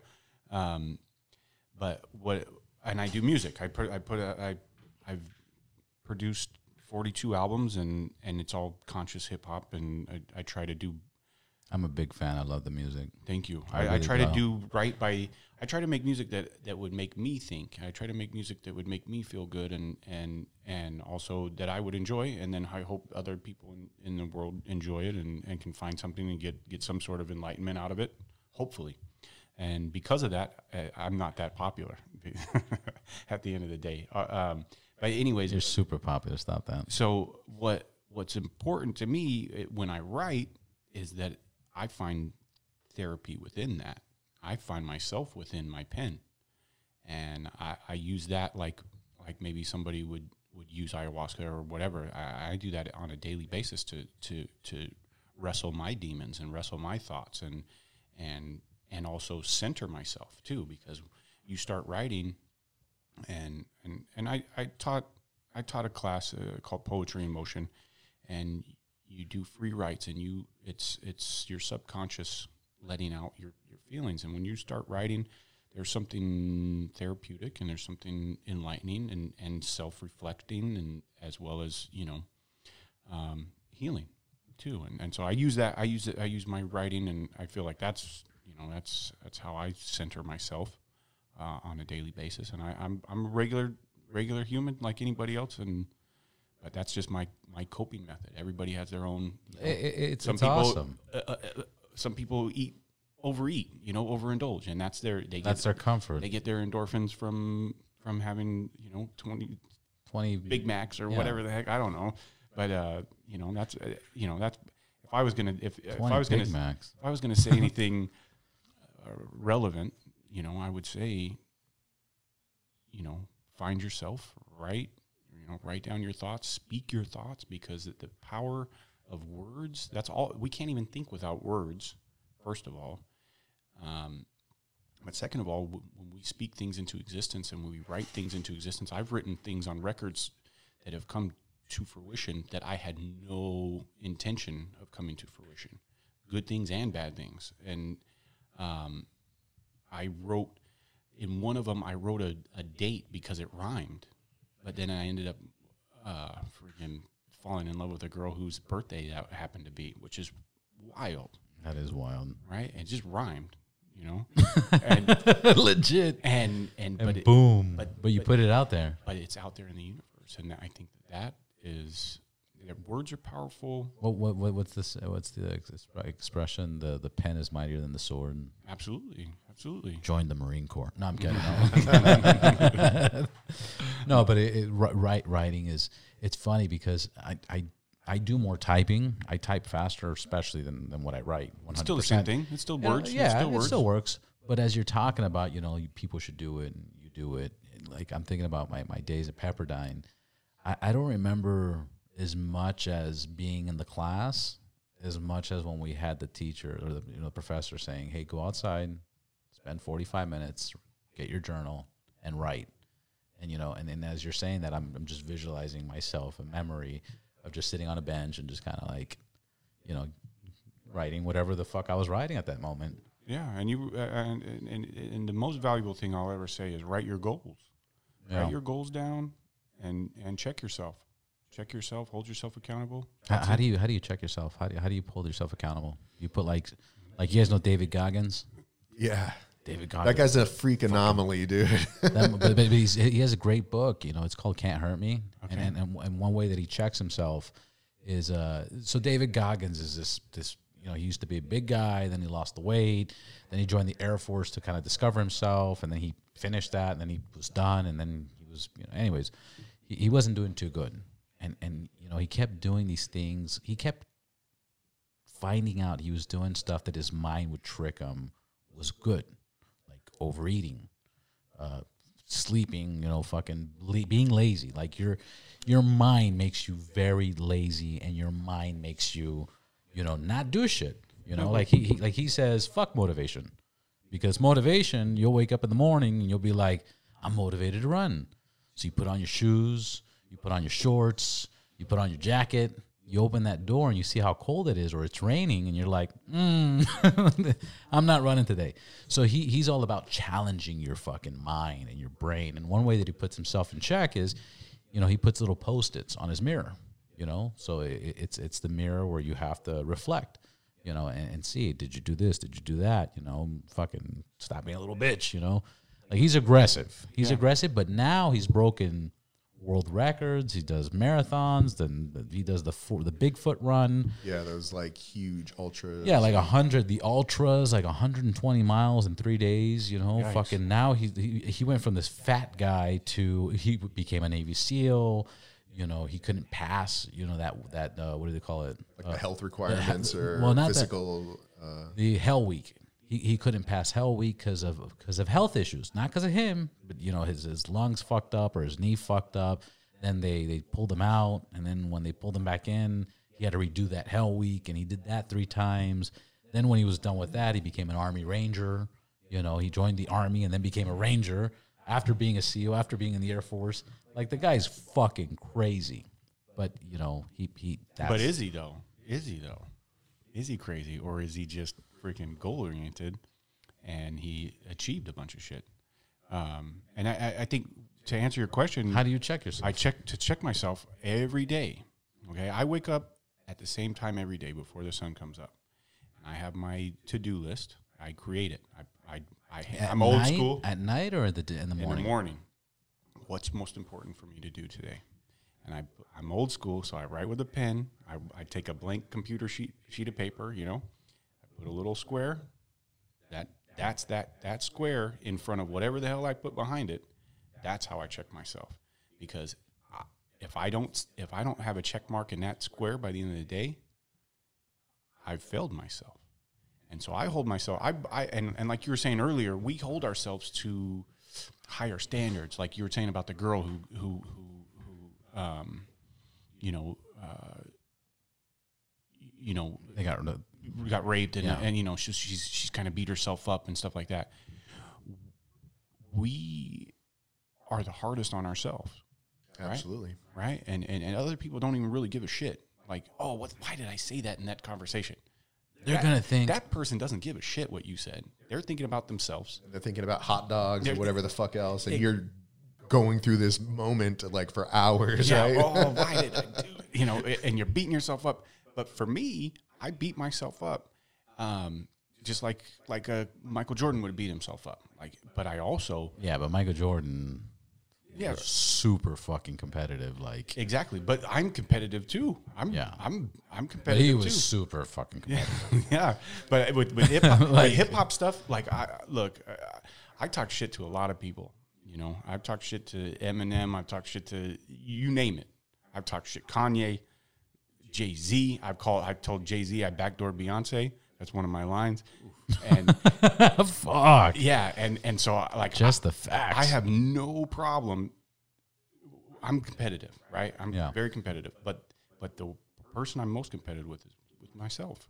I got to be better than I was yesterday. My grandpa, who, yeah, I'll tell you a little bit. I don't I, I don't talk about family much, but my grandpa uh, has a Purple Heart. He has he still has the most combat jumps in Vietnam, jumping from from either helicopter or airplane, and. Um, he, he never talked about that stuff. Maybe because he was shocked what he saw in Vietnam, but uh, mainly because he told me, "Yeah, I was great,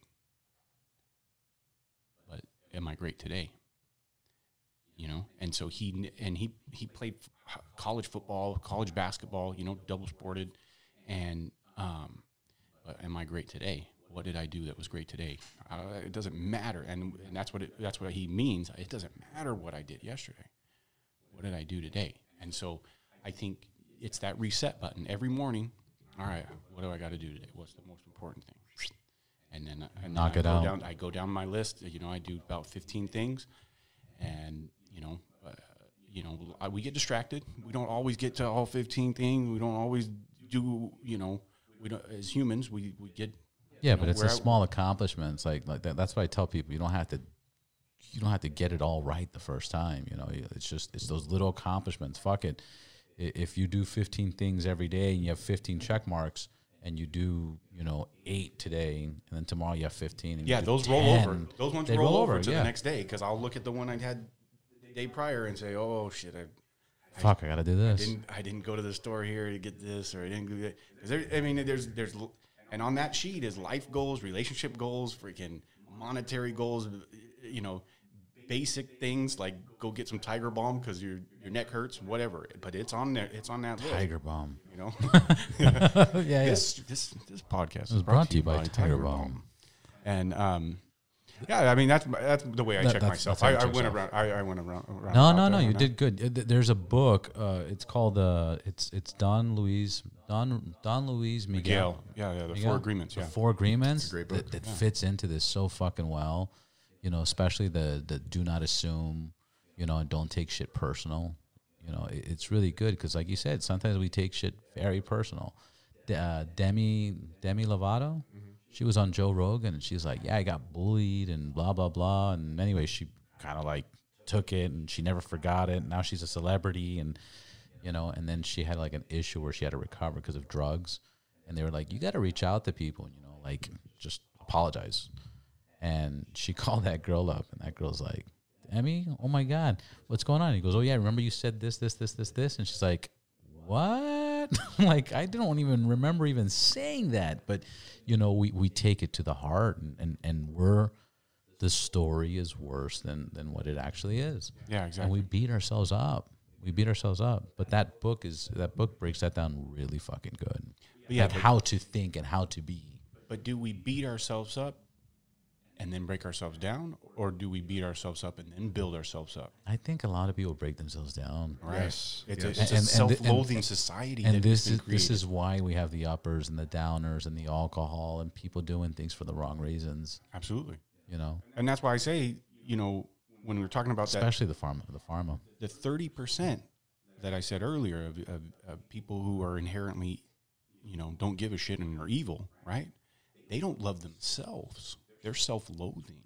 Yeah. And so, thus, can they actually love outwardly? If they don't love themselves, can they love outwardly? Can they show good, genuine kindness? I don't think so. You know, because of that Yeah, if you can't love yourself, that yeah, self-loathing that and, makes sense. and everything lends to that all our social media lends to that oh i'm not as as beautiful as um what's that girl at uh i don't know who the hell uh, habib or what was her what is that girl's name Cardi B, no Kim Kardashian. any one any one of those freaking One of those superficial- Kardashians. yeah, any, Yeah. any one of them you know i'm not as beautiful as that as that girl so therefore i don't have value that's scary Uh, that's Ti- Ti- sad. Tina Tequila or something. Remember, Yeah. remember that old school one? whoever yeah, yeah, yeah. Uh, but it is sad, yeah, that people compare themselves to that, and and and that's that's what the expectation is, and therefore they can't hit that, so they're just like. I do it, yeah I, I do it too, I do it now. It's terrible. But when I see somebody I, who's in good shape, you know, I say, "Man, good for that dude." I, what, what what do I need to do in order to build myself like that? Or or I, I meet somebody intelligent or or you know very talented. Oh, wow, good for that person. How do I freaking achieve that? That you know, I always and that's just my mentality is like, you know, I, I love everybody, every single person. And Would, would would you say because this just crossed my mind? Would you guys agree with uh, you, you? It's also the people that you surround yourself with. Oh, absolutely. If you if you're surrounding yourself with, With shitty fucking. they're going to bring you down, you know, and the the the higher level of people that you surround yourself with are, are going to bring you down, are going to bring you up. I'm sorry. You know, I've I've been doing jujitsu now for probably almost four years. I'm still a white belt. I still get crushed all the fucking time.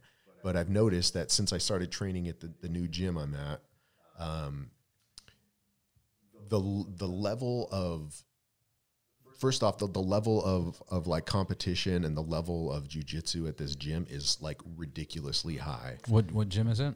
This is Checkmat Northridge. Shout out to Arnaldo. What? Arnaldo. he's you know he's a he's a Pan Am champion. You know, uh, world's champion. Like no gi gi dude's legit. Like world champions are coming into that that gym on a regular basis. That's like awesome. high level dudes and like man, I get to train with with these guys and I and I get to train with people who train with these guys on a on a regular basis and it's made me a better athlete.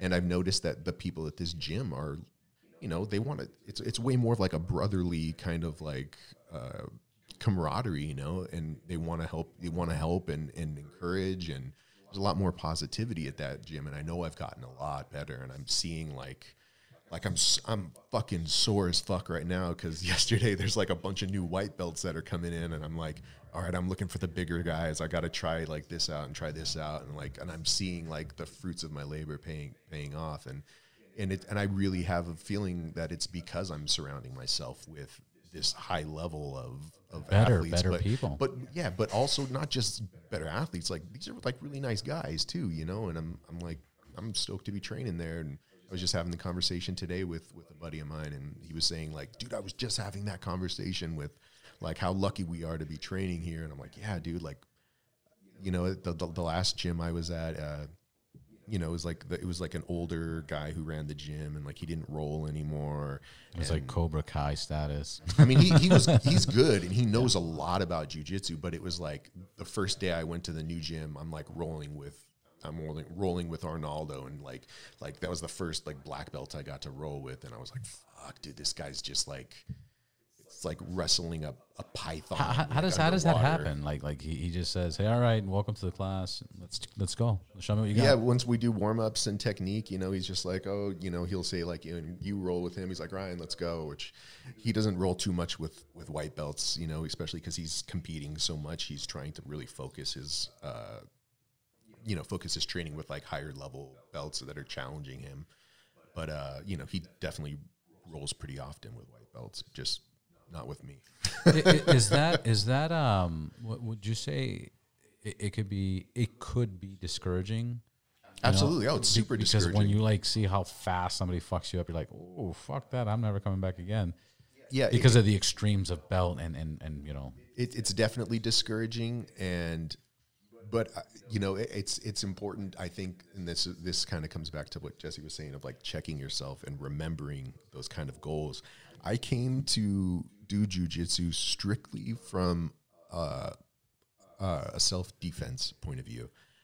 Um, i was interested in, in purely in self-defense because i had been in a couple i i had a friend who excuse me I had, I had friends who were in a in a in an in, a, in, in like a I guess like altercation with somebody they knew and this guy just basically had like a mental kind of breakdown and just destroyed this house and he was like a kickboxer and uh, nobody could help him. Cops ended up showing up and like tased him and you know I was like well dude if I was and I was like supposed to be there and you know I, I wasn't there.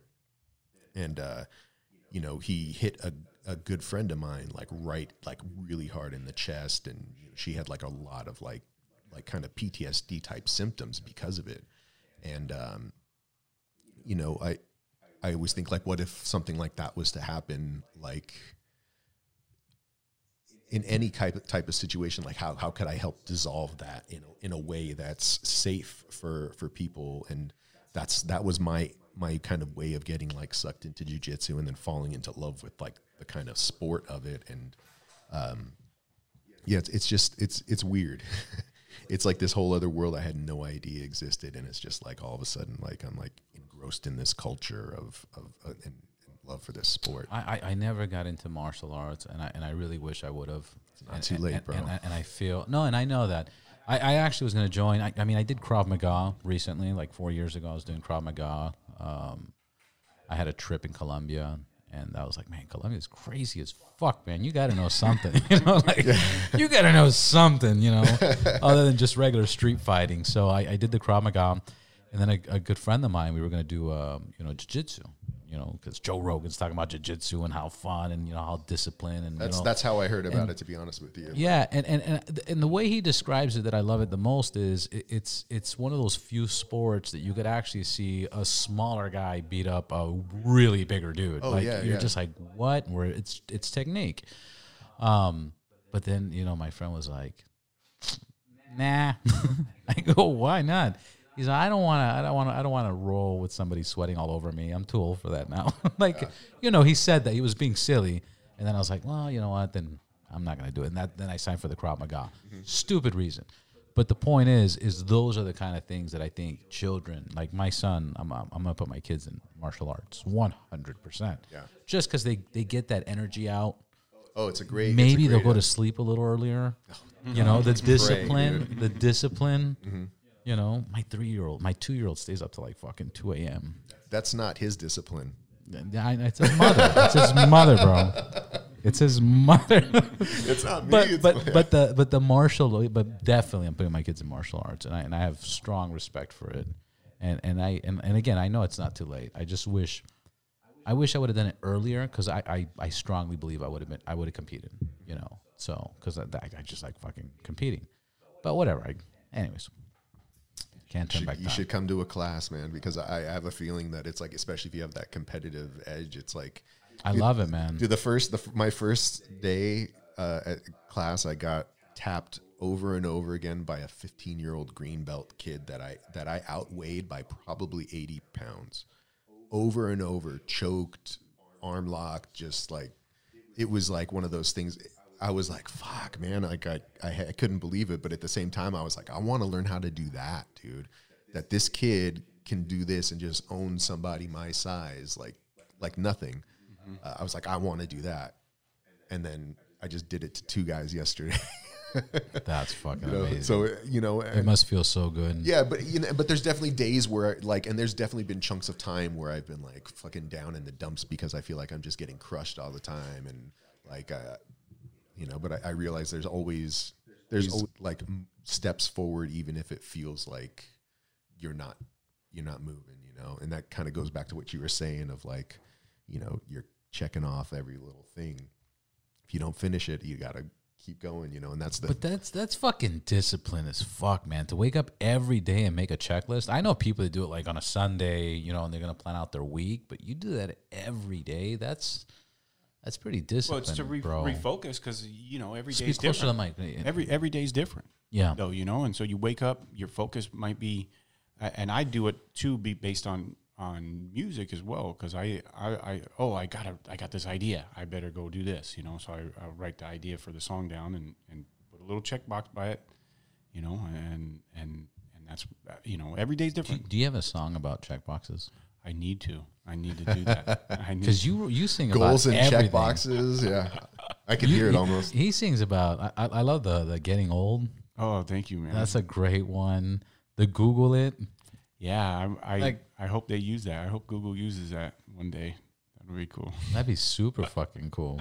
But with I, I, I wanted to, to piggyback what Ryan was saying. Like with jujitsu, I've done me personally. I've done a lot of different martial arts, but jujitsu is an endless battle of it chess and I was thinking about chess too. yeah, and that and and there's so many variables where you know in Thai boxing there's only a few there's only a few variables that you, there's going to occur, and and and same with same with regular boxing. You know, uh, I mean, it, there's science to it, and there's angles to it, and there's all kinds of different things going on mentally, but it's not the same as jujitsu. If, if if I remember, I was learning, and I I was with a, I was my instructor Brian. Um, he he's little. He was like 145 pound, but he was a champ. And I po- I tackled him. I, I thought I was I was like 250, jacked, and I I tackled him. I posted my arm to kind of get a little leverage, and as soon as I posted that arm, I was toast, done. Kimura. Yeah, Yeah. done. And I was like, Who, what is it? Who? Yeah, you, you get No, but what'd you say? Kimura. Oh, th- is It's, that a, it's an arm lock. Yeah, Yeah, it's the shoulder. Aura and then Americana the other way. Um, but uh, I, as soon as I posted that arm, he knew exactly what he was doing, and I did not know what I was doing, and he and he took advantage of that. And that's the same thing with chess. You know, I've played thousands of games of chess, and, 100%, and. I know if I put something here, I put something here. This this is you know, it's a certain. cer- Technique. certain look, certain certain style. Okay, I need to do this. I need to do that. You got to check this. Got to check that. And that's how it is with jujitsu. And so when you guys are when people are watching UFC, I watch it, and I'm sure sure you watch it a little bit differently because Oh, yeah. you- oh he should have done this. Oh he should have done that. He he, he should have posted. He should have turned to his hip. He should have done you know. And and uh, you know you're watching, and there's a it's a high level of physical battle. You know where I, I play basketball still. I, I you know, but it's not the same yeah. jiu-jitsu is is is it as far as sports is concerned because of the different variables i think and and you never stop learning i mean you can master other crafts but jiu-jitsu it's a hard that's a hard one to master because there's so many variables so many variables. Like there's like simple like like the fundamental stuff that you would probably learn like the first week of training can be refined almost endlessly. Like there's there's like little things that I I that I see like like maybe in like a YouTube video of like your basic like escape that I'm like dude that little detail right there is a game changer. Or like how you how you would move to this to do this other there's it's it's it's it's endless. It, oh it- the transitions too. And it's it's like it's almost overwhelming because it's like fuck man i'm just trying to like just trying to build like this like foundation kind of you know? And it's just like people over here with like I'm, I'm like laying like a little groundwork and like people over here in like palaces and shit you know That's hilarious. So the, the, the, the amount of levels there is for, for jiu-jitsu too. yeah, it's insane It's yeah but insane. it's one mistake it's just like chess one one little mistake and and and you can be toast and and and you could be the you could be the bigger stronger guy and it doesn't matter it's just angles leverage and and intelligence It's funny because when he's telling me about it, all I'm thinking about is like that chess game we had. And after we had that chess game, like I was like, "Fuck this! I'm downloading the app. I'm fucking. I got to get my game back on." Because I, I, it was the first time I met him. He's like, He's "You yeah, play chess?" And Jesse I was like, could "Yeah, tell play you chess." all about chess and how he, I remember having this conversation. We talked about chess and like how that like the summer you you learned how to play chess. I remember you should probably share that. That's actually pretty well. If Yeah, wanna. look, look, oh yeah. Well, my stepdad You play chess? My, yeah, my stepdad. Uh, What? my stepdad beat me. We had a, he got a chessboard. He beat me and he laughed. And I remember I said, "Oh, that's not going to happen again." And so I studied. I played the computer over and over again, and I, I read some books, and and then I ultimately beat him, and he never played me again. But I I played, you know, I'm playing probably like ten games right now. I play people online, and uh, and Do you use chess.com? I use Chess Time, and you get you get ranked, and so I play guys from I- Chess.com, you get ranked too. is that right? And it has on it. classes and it's it's it's and it has a game analysis at the end of it. So it'll be like, oh, this is what you did. This is what you did. This was a good move. This was a bad move. Why'd you do that? It'll put a question mark. It'll be I like, Why'd you do this shit? You know, I need to get on that. And, and it's and like everybody I know, but I'll I'll play now after the after I played you because because I I've, I've dabbled with it and I've done pretty good. But the way you beat me, I was like, I just met a stranger, played chess, and he beat me. That's not fucking cool. like, fuck this. So now I'm like on it all the time. I play with this guy from Brazil, and I've been playing with him. Uh, I think we have hundreds of games, him and I, and we go back and forth. But that dude, I, I don't even know if it's a dude. It could be a girl, right? Because it just shows their flag and they have their little Yeah. handle. And you know, I play Italy, uh, all kinds of. Uh, India's very good at chess. Sounds like the same app. Yeah, um, but this guy from Brazil, I've been playing for probably a year, and we just have these wars, and I'm thankful. I'm thankful for those wars. I'm thankful, like we were saying, iron sharpens iron. I'm thankful for the bullies. I'm thankful for the bullies that bullied me when you know when I was a kid, uh, and Dude, how crazy is that that you can have like 10 games going right now? It's like you, 40 years ago, you know, people studying chess, like, here we are. We played the game right here. Yeah. Me and you, and then it's over, and then we can start another game. It's like you can be playing games all day long, like with somebody from all different kinds of levels, from whatever backgrounds. All around the world. Man, it's like, talk about like leveling a play field, you know? It's like so many people are getting. Imagine we create a jiu-jitsu app where you can It's probably done. There's so many like really great online like uh, tutorials and stuff. Uh, yeah, it's it's wild.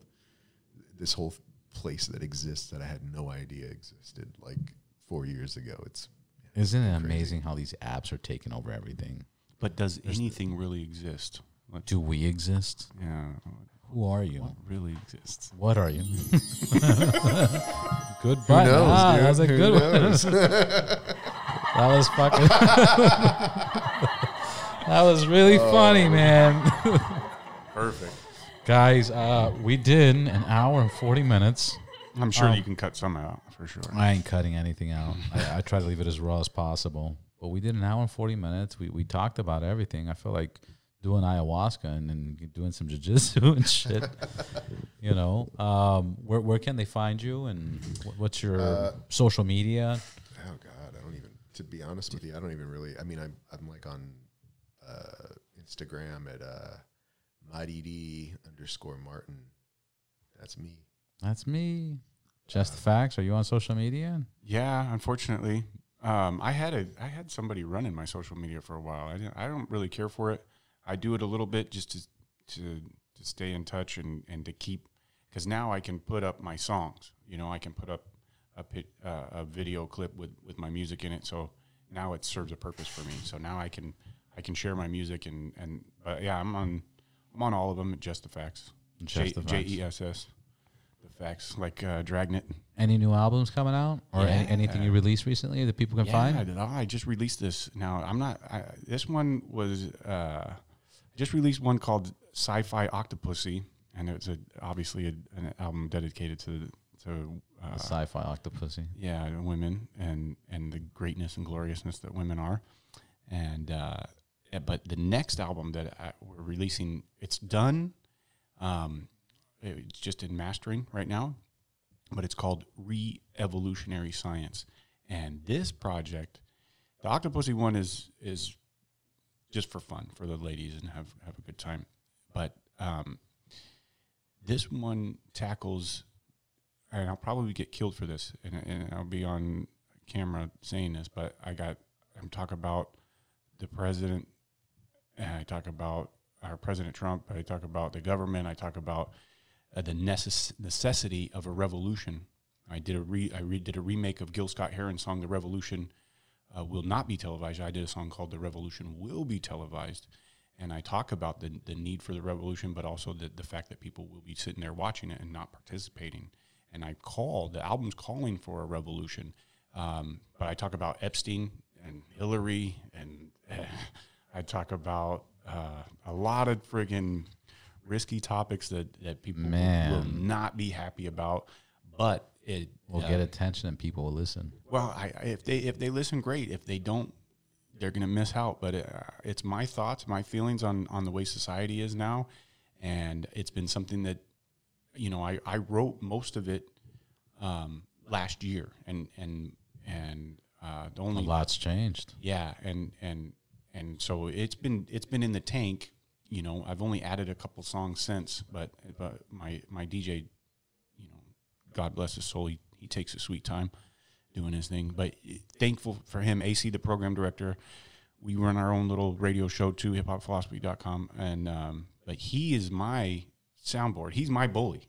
Yeah. I give him music and he'll say, "Oh, that's dope," or he'll he'll tell me, and I he's not a yes man. He is, hey, if if it's bullshit, he'll tell me, "Hey, Jess, I don't like that shit." But that's bullying. Go back to the yeah. I love it. I love it, and I need it. And he's been That's my right, we all do. He's been my DJ for for ten years, and and and you know he's got a What's his name you said? AC, the program director AC, the program director. and he and he is a very polarizing figure in in the hip hop community because he's called out everybody for for selling out. You know, from Dr. Dre to DJ Premier to friggin' I he's one of my heroes in front of me. We I was videotaping, and he was with Large Professor. I, I, you guys know who he is. He Yeah, yeah. produced, produced uh, one of the greatest hip hop albums of all time, Illmatic. Um, half of it, and. Uh, Just to clarify. yeah, and and you know he um, he's there with his beautiful girl, and and and the first question out of out of AC's mouth, he says,